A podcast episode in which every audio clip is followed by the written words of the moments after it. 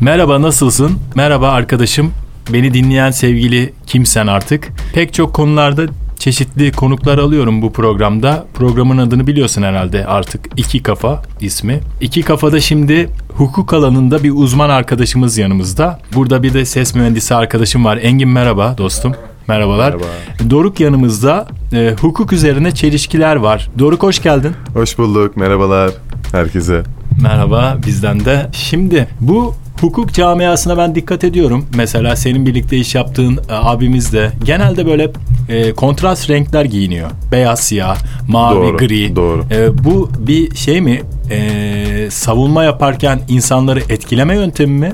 Bu aslında biraz daha bu beyaz, mavi ve siyah renkler biraz daha insana sade gelen ve göze hitap eden, biraz daha güven veren şeyler aslında. Hani böyle gidip de renkli şeyler giymek mesela kırmızıdır, turuncu bunlar biraz daha işimizin gereği ciddiyetini kaybettirecek şeyler olduğu için biraz daha sade renkler tercih ediliyor tabii ki.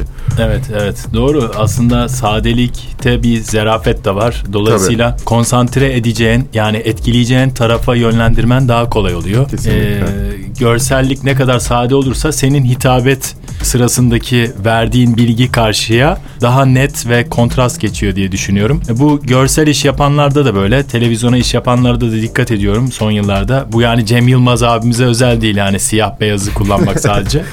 Ee, bir sadeliktir gidiyor. Ben de mesela minimalizmle çok ilgiliyim. Yani sadelik gerçekten önemli bir konu. Peki sen dünya literatüründeki büyük davaları e, meslek hayatın boyunca inceleme, oradaki işte analizleri, makaleleri okuma şansın oldu mu bu yaşa kadar? Evet bazı garibime giden davaları mesela hep okumuşumdur. Hep çok ilgimi çekmiştir. Özellikle bir kere Amerika'da bir davaya denk gelmiştim. Çok ilgimi çekmiş. Bir gün e, bir kadın e, bilinen şimdi ismini vermeyeyim marka olmasın.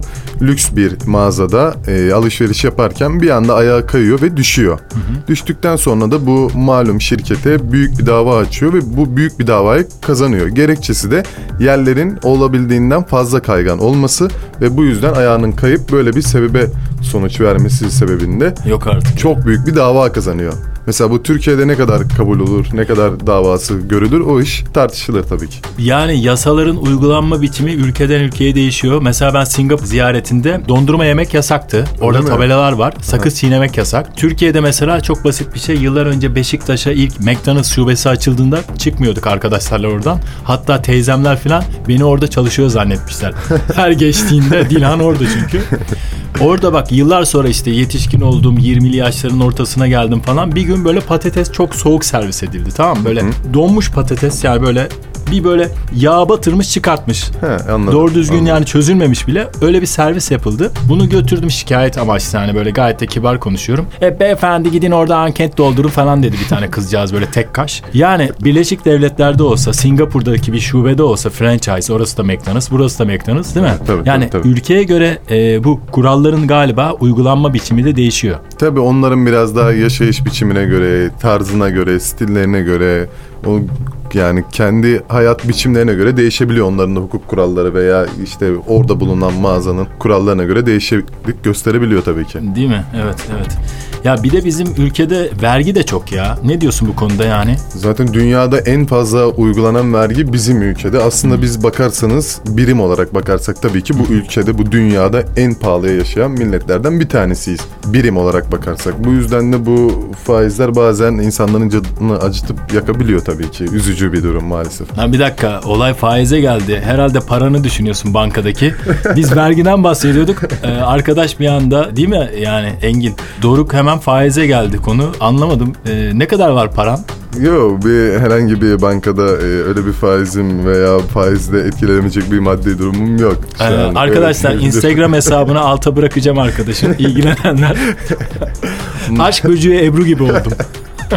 Meç edeceğiz buradan. Doruk da bekar bu arada. Özellikle bankadaki hesabımı merak eden.